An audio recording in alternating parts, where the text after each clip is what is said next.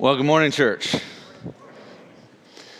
Jesus is our great high priest.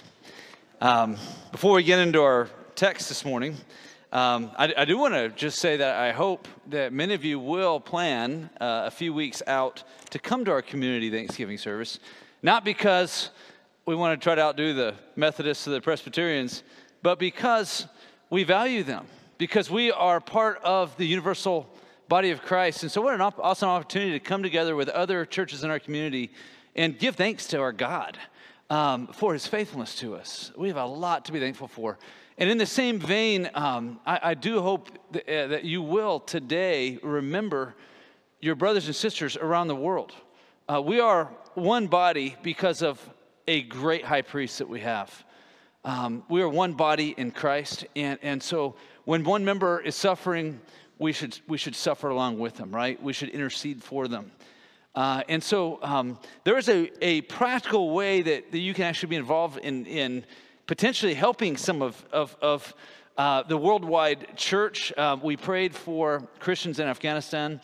Um, you'll notice on the back of your bulletin that not tomorrow, but Monday, November the 15th, a week from tomorrow, we're having a uh, a seminar here on campus so that really anyone who can come to, um, conducted by Catholic Charities, which is the resettlement agency for Northwest Florida. Okay, and specifically, Maria from Catholic Charities is coming to talk to us about how we can help Afghans who were evacuated by the airlift, okay, and who have been brought to the United States by the U.S. government.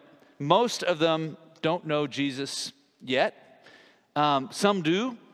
At this point, we don't know who's who, but we have an opportunity as a county to actually receive some of them. And, and actually, there is some interest, particularly in military members of our community who fought in Afghanistan, who had interpreters uh, that they were close with that were rescued and now are being held at different uh, uh, military bases around the country. And frankly, what we do in our church and our community actually has some bearing on that. So, depending on our willingness to come out and, and learn about ways, practical ways we could help receive them, that will actually affect how many that Catholic Services tells the government we might be able to handle in our community, if that makes sense. So, I want to encourage you to pray about it uh, if you have a heart to, uh, to be a part of it, and, and it, that may be from, I think, a very strategic way for us as a church to help long term would be, especially for some of you ladies, to be language partners, to help women and families that hope to follow some of these single men, uh, to, to, help, to help them learn English, just to be a friend, to, to help them learn how to live in America, how to shop at Walmart, maybe even how to drive. Um, that could be huge not just for helping them come and, and us welping, welcoming them, but for you being able to, through a true friendship, um, share the hope that's within you, to, to share Jesus Christ. Um, and I, I, pray, I think it would be awesome if we ended up getting some believers here. I, I, there's no way for us to make that happen, um, but wouldn't that be cool? So uh, let's be praying about it, and I just want to encourage you to consider it. Uh, that's November 15th. If you sign up by tomorrow, um, we'll be able to provide a box dinner for you. So please don't put that off if this is something on your heart to, uh, to be a part of. Well, today, um, as we continue uh, in Hebrews, um, I'm actually, as, as I looked at this, this sermon this week, I just had to kind of title it Part Two of Jesus, our great high priest. Um, tell you what, Morgan did a great job last week uh, with his first sermon uh, at Rocky, um, unpacking and, and it's going to be a hard act to follow, to be honest with you. I, I appreciated how he demonstrated the importance of priests ever since Adam and Eve ate the fruit. How, when you look throughout the Old Testament, you see the absolute vitality of the work of priests. But, but the function of priests is foreign to us in our evangelical American culture. Not because it isn't vital, because it's just not part of our culture, right? We, we American evangelicals who rightly believe in the priesthood of the believer may wrongly forget that we still today, right now, need a great high priest. But if, if we rewind the tape of Scripture, okay, I mean, if you could just kind of, you know, go all the way back in your tape, if you back back to the days of like VHS, right? Go all the way back, and you're going to see all kinds of priests throughout the history of God's dealing with humans. We see that they were God appointed, and they culminated with Jesus, our great high priest. And we need him to intercede for us, which he does right now. We need him. Well, why? Why do we need, why do you need a priest? Maybe some of you right now are struggling in your life with a human opponent. There's someone in your life that is acting as an enemy, really making life hard for you. That could be somebody at work, somebody who wants your job. Uh, maybe it's a boss, someone who's making your job difficult. Might even be a family member who has become a detractor or an opponent. And, and you may be thinking, they are my worst problem. Now, now, maybe some of you, and I hope this is true for most of us, don't. A, a name didn't come to mind, okay? Uh, I hope not. Uh, for some of you, a name probably did come to mind, but maybe a name didn't come to mind. You're like, hey, I don't, maybe hopefully your kids are thinking, well, I don't really have any enemies. Now, yeah, my brother's obnoxious sometimes, but I love him. He loves me. We kiss and make up at the end of the night of the day, or hug and make up, or at least, you know, fist bump and make up. I don't really have an enemy. Well, you know what we do? We all have spiritual enemies, for sure. But you know what? Your physical or your spiritual enemies are not your greatest problem. You are. You are your own worst enemy. And that's because you daily sin against a holy God. And so do I. I am my own worst enemy. Okay? The truth is, I am the worst sinner that I know. And, and, and so are you. And so you need a great high priest to make intercession to God for you. You know, we were able to sing, There's joy in the house of the Lord. And there is, but it's not because God just looks away at our sin and acts like it's no big deal. It's because we have a great high priest who did something great for us and still today makes intercession for us. So we need a high priest. In fact, let's imagine for a moment life without an eternal high priest. What would that be like, practically, to live right now without Jesus in heaven as our high priest making intercession? Well, can you imagine every day going through your life with a guilty disposition before God? What if God, at the end of your life, did not forgive you of your sins? Or what if God said you had to pay them off yourself? Now, of course, we know from Scripture that's not possible. And it's not just because of how bad what we've done may be. If you just look humanly speaking at what you've, the bad stuff you've done, people, some people out there, and some of you might say, you know, I think I've done more good than bad, but that's not the deal. God is holy and perfect, right? And so our bad, our sin is an affront against a holy God. So, what if this week one of you happened to look at porn and God said, okay, I'm going to let you earn that one off. That's 5,000 years in hell. Or one of you this week slandered somebody. You, you slandered you denigrated to someone else one of God's children. And he said, That's 10,000 years of hell right there for you. And then, uh, sure, I'll, I'll call it even after that. Well, what if, what if one of us was unfaithful? What if one of you this week was unfaithful to your husband? And the judge said, Okay, that's a million years in hell. What, what would it be like to have that hanging over your head? To, to not know? What if, like our Muslim friends, you couldn't even know for sure if you're going to heaven or to hell. That's their concept. They, they hope, they hope they can outdo it, that they can do more good than bad, that they can earn more sawab, more credit with God, but you can never know. You can never know before you face Him on Judgment Day if your eternal destiny is in heaven or hell. Imagine life without a great high priest. So let's not take our great high priest for granted. So, what are, what are the makings of a good high priest? And that's what we see here in the first four verses.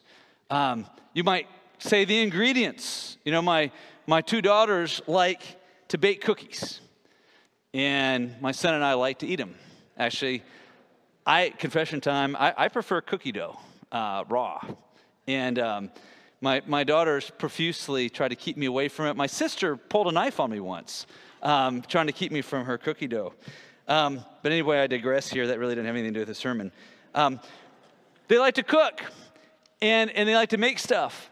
Um, and, and, and to cook well until you get really good at it, you need a cookbook, right? Because there's ingredients, there's proportions, they're making. So, what are the ingredients or the makings of a high priest? And actually, Exodus chapter 28 describes the whole chapter in fine detail the raiment of the Jewish high priest. Uh, it was actually uh, God's instructions for Aaron's high priestly outfit.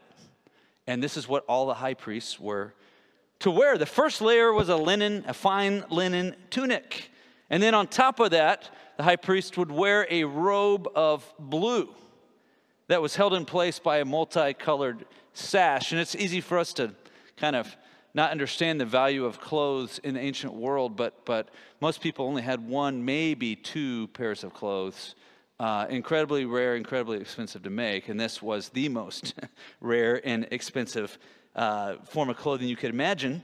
Uh, attached to the hem of the robe, interspersed with uh, carefully embroidered pomegranates, were these little small golden bells made out of gold, pure gold, that rang musically as the priest would walk.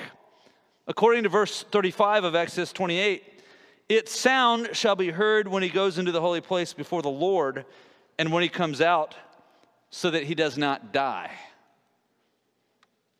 Chew on that for a little bit here. God was very specific. Over that, over his robe of blue, he wore an ephod that served as a priestly apron.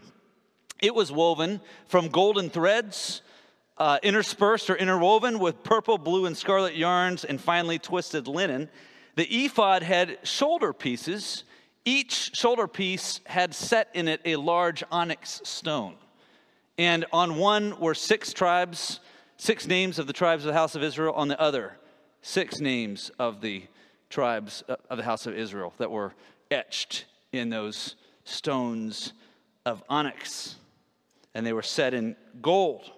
Fastened to the front of the ephod by golden chains was a nine inch square breastplate that hung over the, the priest's chest, close to his heart.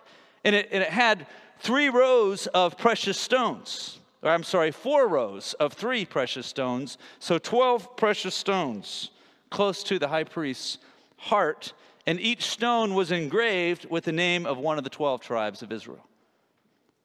So you can kind of get the picture of what's going on here, what all this represents. Finally, the priest wore a turban on his head that was made of fine linen with a plate of pure gold over his forehead that read, Holy to the Lord. Do you get the picture?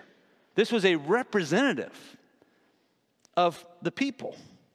And the point of all that garb was that God is holy. Not just anybody can walk in his presence. You had to be, one person representing the people had to be consecrated, had to, had to go through a very, very specific ritual and, and very specific raiment to be able to approach God's holy presence. That was the point. Morgan reminded us last week that on the Day of Atonement, we learned from the Mishnahs that actually there was a scarlet um, rope around the high priest's ankle, just in case he was struck dead by God, so they could get the corpse out. of the Holy of Holies where no one could enter. So God wasn't kidding around, and they understood that this is a holy God they're approaching. And their problem was they were a sinful people, just as we are. Now, man looks on the outward appearance, and, and imagine what it would be like the sun gleaming off the gold and the, the linen and all these colors of this high priest as he solemnly walks into the temple. All the congregation of the people waiting outside praying as he walks in to, to make atonement for their sins. Imagine that scene, right?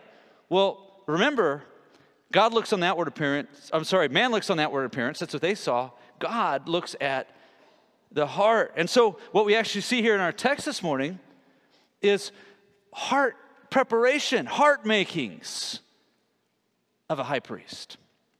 And so we read For every high priest chosen among men is appointed to act on behalf of men in relation to God, to offer gifts and sacrifices for sins. He can deal gently with the ignorant and the wayward, since he himself is beset with weakness. Because of this, he is obligated to offer sacrifice for his own sins, just as he does for those of the people. And no one takes his honor for himself, but only when called by God, just as Aaron was. So here we see three things. We, we see that a high priest was to be a representative of the people. He, his job was to represent the people before God and to make sacri- to offer sacrifices for their sins.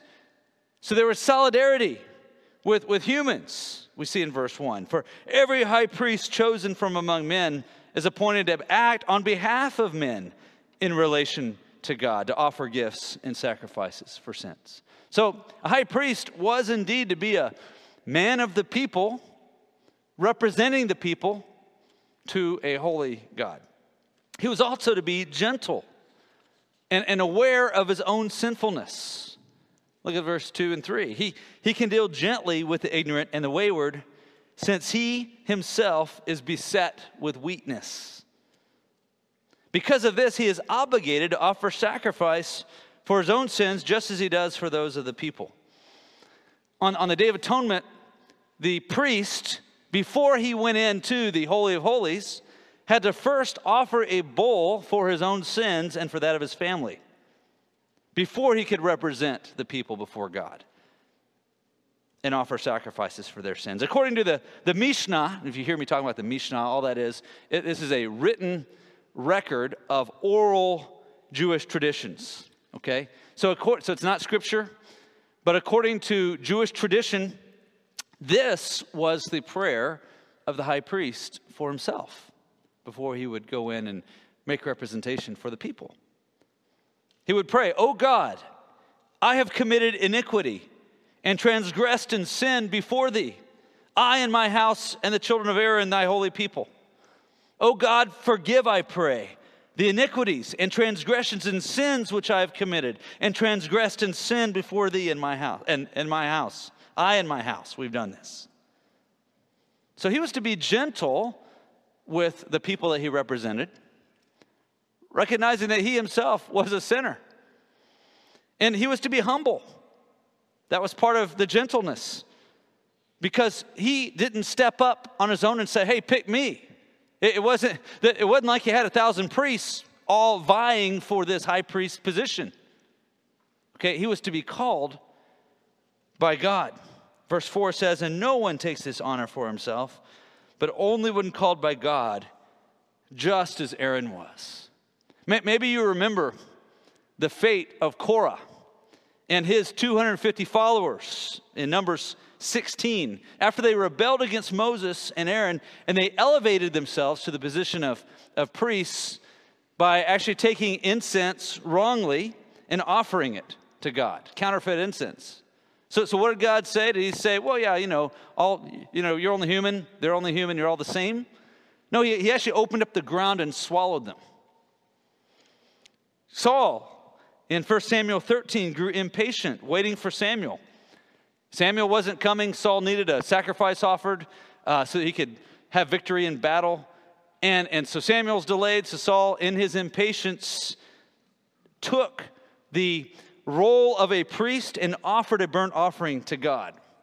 And because of that, God rejected Saul as his appointed king. And Saul's glide slope after that was just a, a disaster, right? From bad to worse until David came and, and rescued uh, the kinghood. So I, I, would submit to you, and, and I, wanted, I, I just want to say this. I, I, I'm talking to a few pastors in this room. Right, a few of you have either served as pastors or serve. Our elders in our church are pastors. Okay? Uh, biblically, we, we don't have time right now to go into all this, but, but the, the, the word for elder and the word for pastor in the New Testament is used synonymously. Okay? And, and so um, I hope we, we, have, so we have a few pastors uh, besides myself in this room, but I would be thrilled if the Lord would call some of you young people who are here to be pastors one day. Or, or missionaries, people who go out there and bring the gospel to the unreached and, and train pastors. You can't be a missionary, by the way, unless you're a church planting missionary, unless you're pastorally qualified, because you're actually functioning as a pastor and raising up and training and overseeing pastors until they're ready to serve on their own. So I would submit to you, so, so for you folks who may one day serve as pastors or missionaries, uh, who, or who do right now, I would submit to you that we are not priests.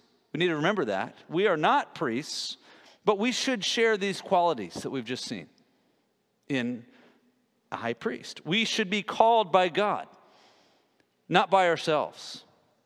We should be humble and, and gentle, mindful that we are sinners. I, I tell you, I personally shudder at the thought of trying to bring you God's word without having first confessed my sins. So I, I, find, I find this privilege I have is actually helpful as a means of sanctification in my own life.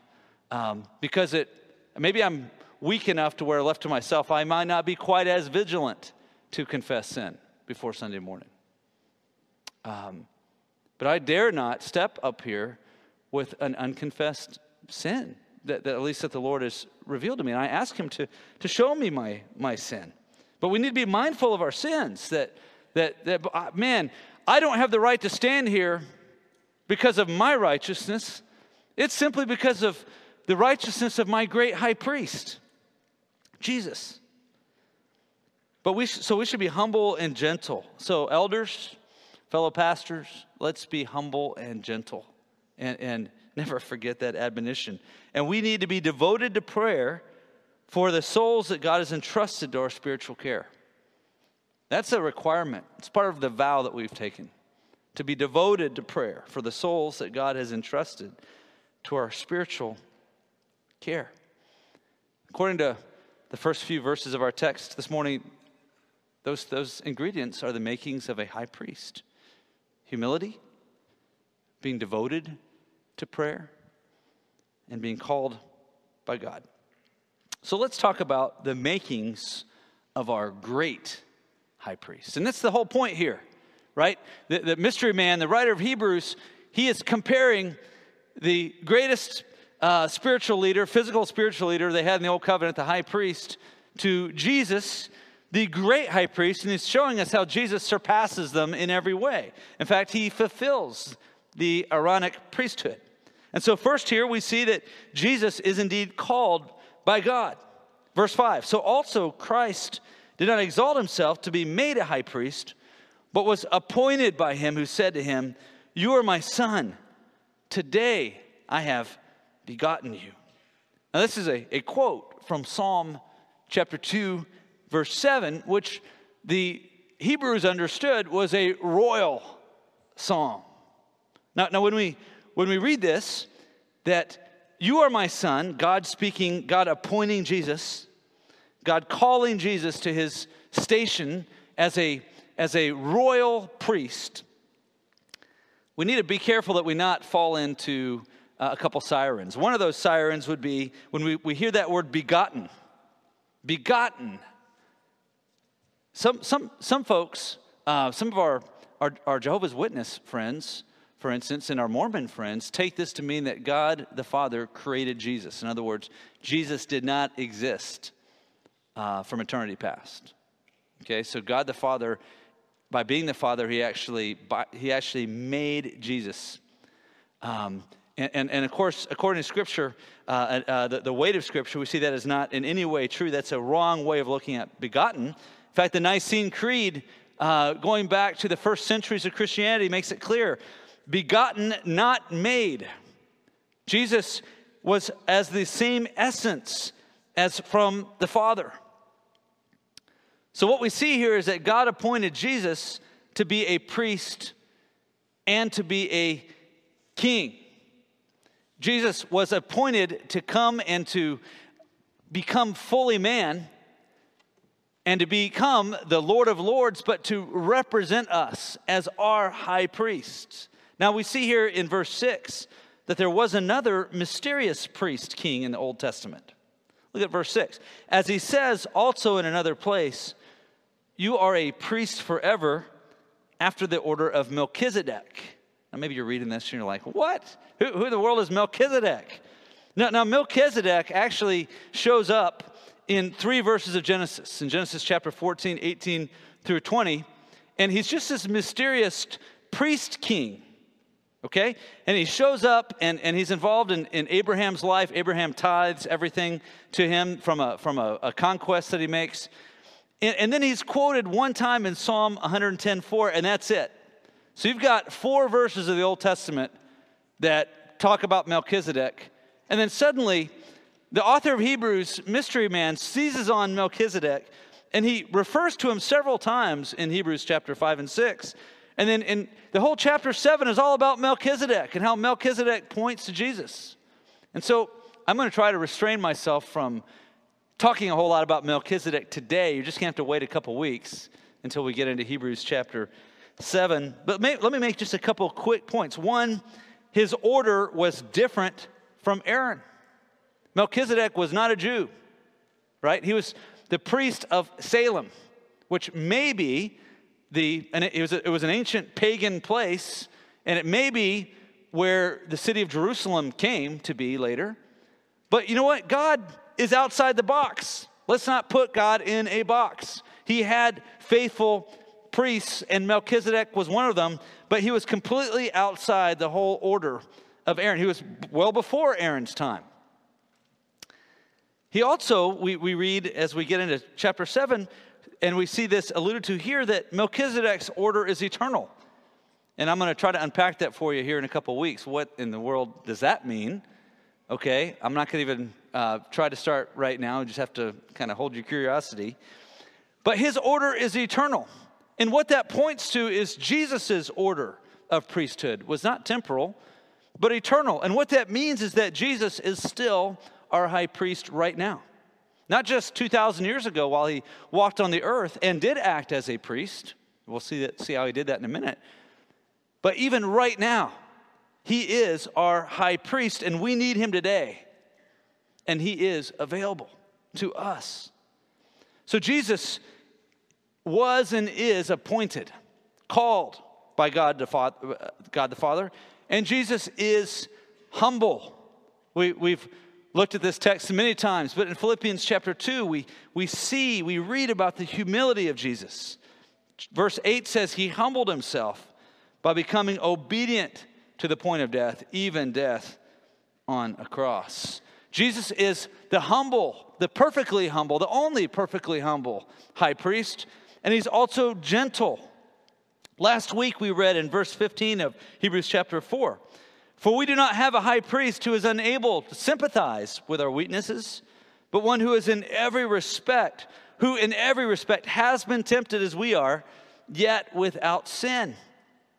So this the, the gentleness of the Aaronic high priest was fully fulfilled in Jesus Christ. And he to this very day is gentle and approachable and ready to help us in our time of need.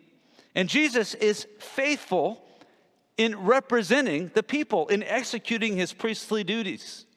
One place that I'd like to invite you to turn where we see this in the very life of Jesus Christ is John chapter 17, what we refer to as the high priestly prayer. Turn in your Bible will, uh, with me, if you will, to John chapter 17, in which Jesus prays for his people, for his disciples who were with him then, and for us, his disciples, today. We see here in verse 3 that Jesus Christ prayed to his Father that his disciples would truly know him. He said, in this, in his prayer, is eternal life, that they know you, the only true God, and Jesus Christ, whom you have sent.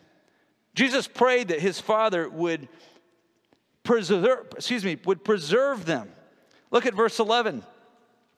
And I am no longer in the world, but they are in the world, and I am coming to you, Holy Father. Keep them in your name, which you have given me, that they may be one, even as we are one.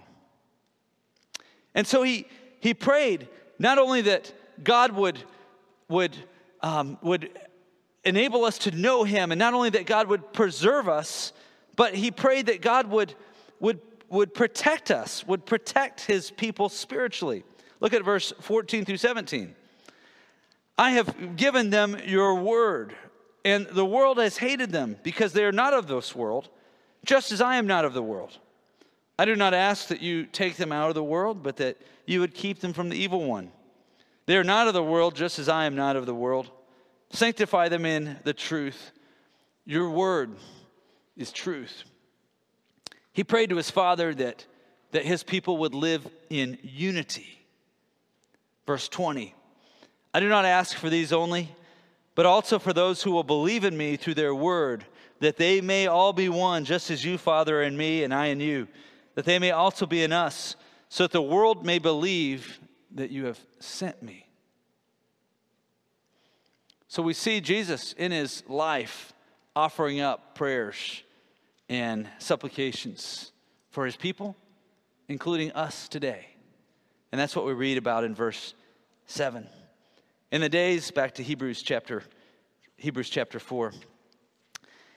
In the days of his flesh, Jesus offered up prayers. I'm sorry, Hebrews 5. In the days of his flesh, verse 7, Jesus offered up prayers and supplications with loud cries and tears to him who was able to save him from death, and he was heard because of his reverence.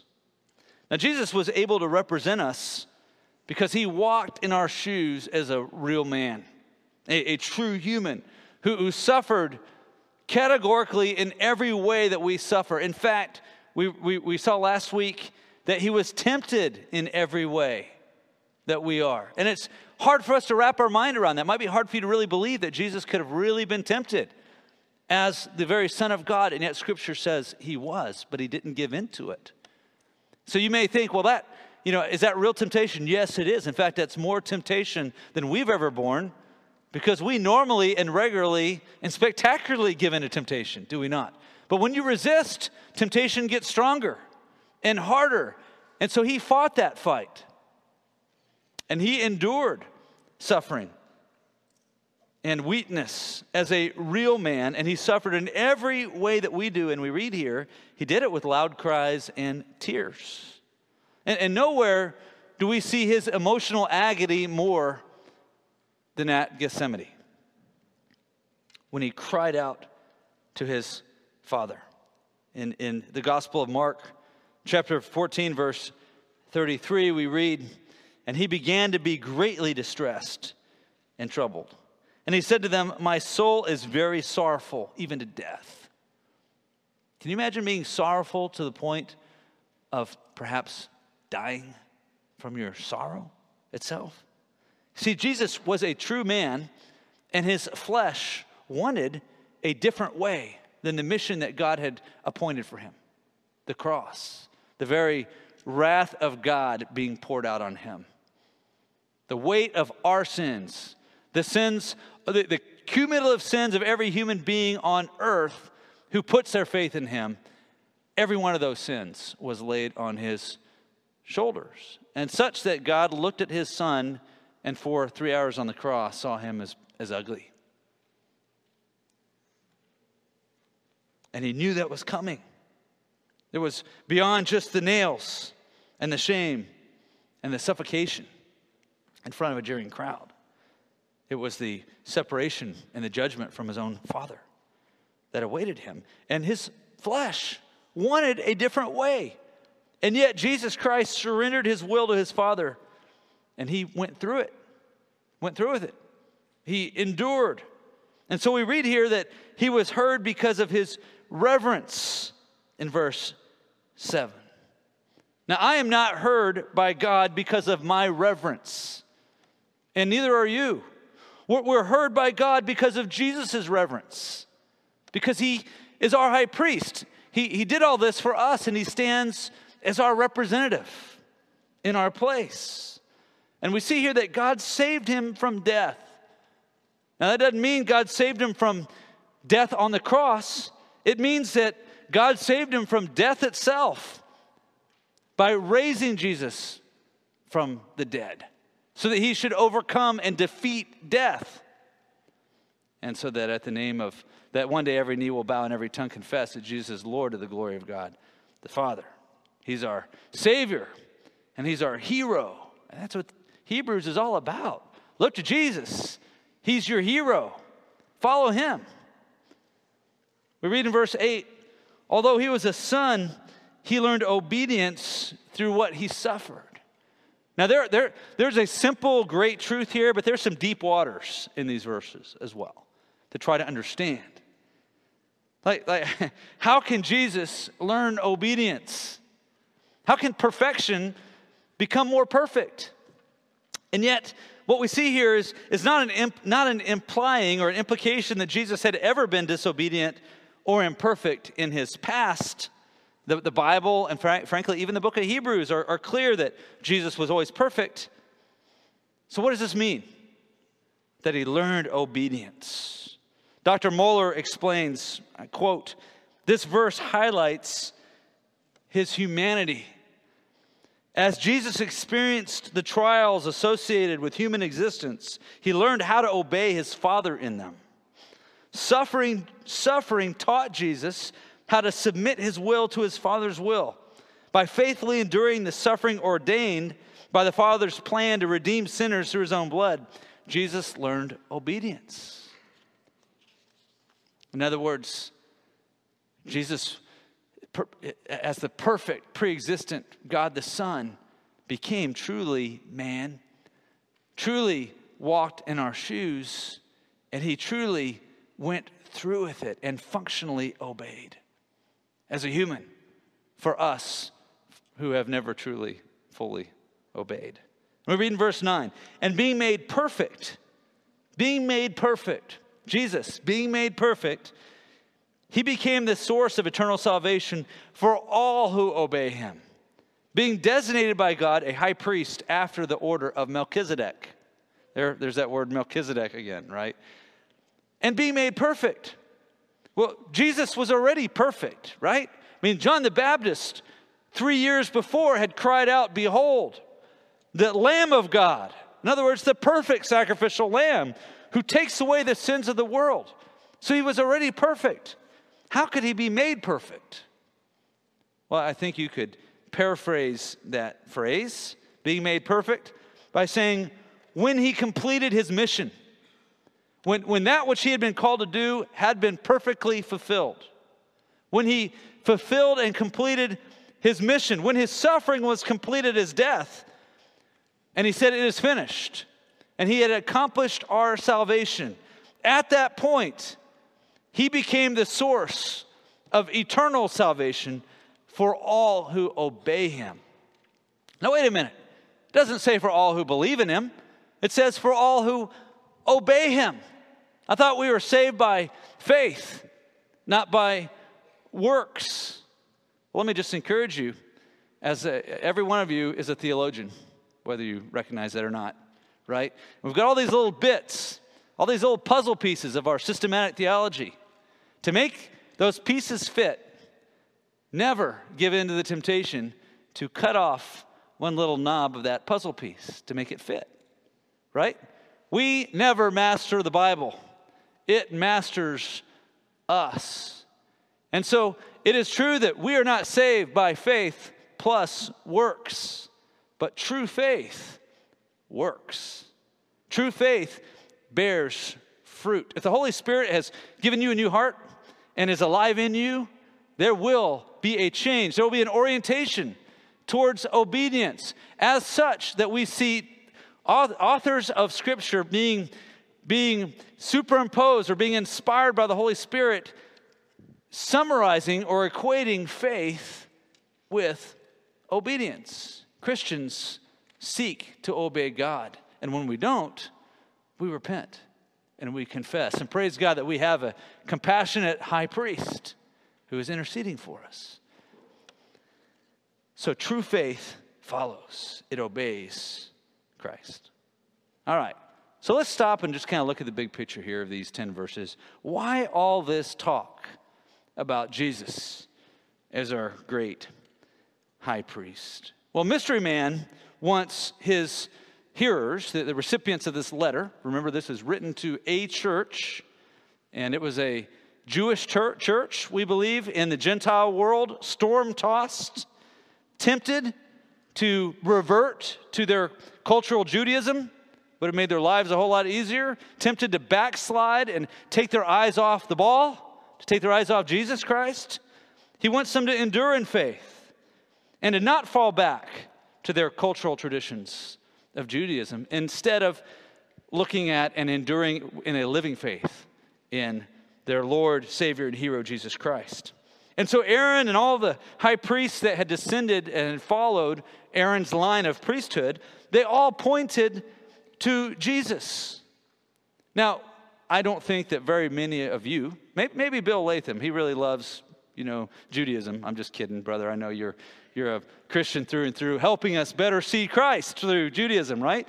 But I don't think any of us are tempted to like revert to cultural Judaism. All right, I just don't think that's a temptation for us. So, what kind of cultural philosophies are we tempted to fall back to when we're stressed by the storms of life? Maybe we are tempted to slide back into religious formalism instead of Christ. Maybe you have a background as such. And so there's that temptation to put your faith in religious formalism instead of Jesus. Maybe it's something very different. As Americans, maybe we're tempted by comfort and by materialism. And, and so when, when things get really hard, we get a bad diagnosis or, or um, have, have, have a storm at work, we're tempted to go buy stuff It'll, it'll make you feel better, all the commercials say. Or maybe we're more focused on our individual rights that we see being stripped away, and, and we're more upset about that than we're focused on Christ and his mission. Right? Which matters more to you? So draw near to Christ. Be reminded of his mission today. Hebrews 7:25 says, "Consequently, he's able to save to the uttermost those who draw near to God through him, since he always lives to make intercession for them." Did you catch that? He lives to make intercession for them. That's like present tense. That's right now. The humility of Christ, the gentleness of Christ, the faithfulness to his calling. Right now, if, you wonder, what is Jesus doing right now? Like, where is he? I've been asked that question by a Muslim friend. Like, where is Jesus right now? Like, is he walking on the earth somewhere? Is he like the Mahdi? You know, mysterious, hidden one day, you know, he'll be, he'll be shown one day on earth? No. He is at the right hand of God the Father, living to make intercession for you and for me. And we need him every day. As we prepare our hearts for communion this morning, I'd like to invite you to remember our final point. And that's point number three this morning of this sermon. And that is this. And this is why Jesus is so much greater than Aaron or any of the high priests in his line. Our high priest made himself the sacrifice.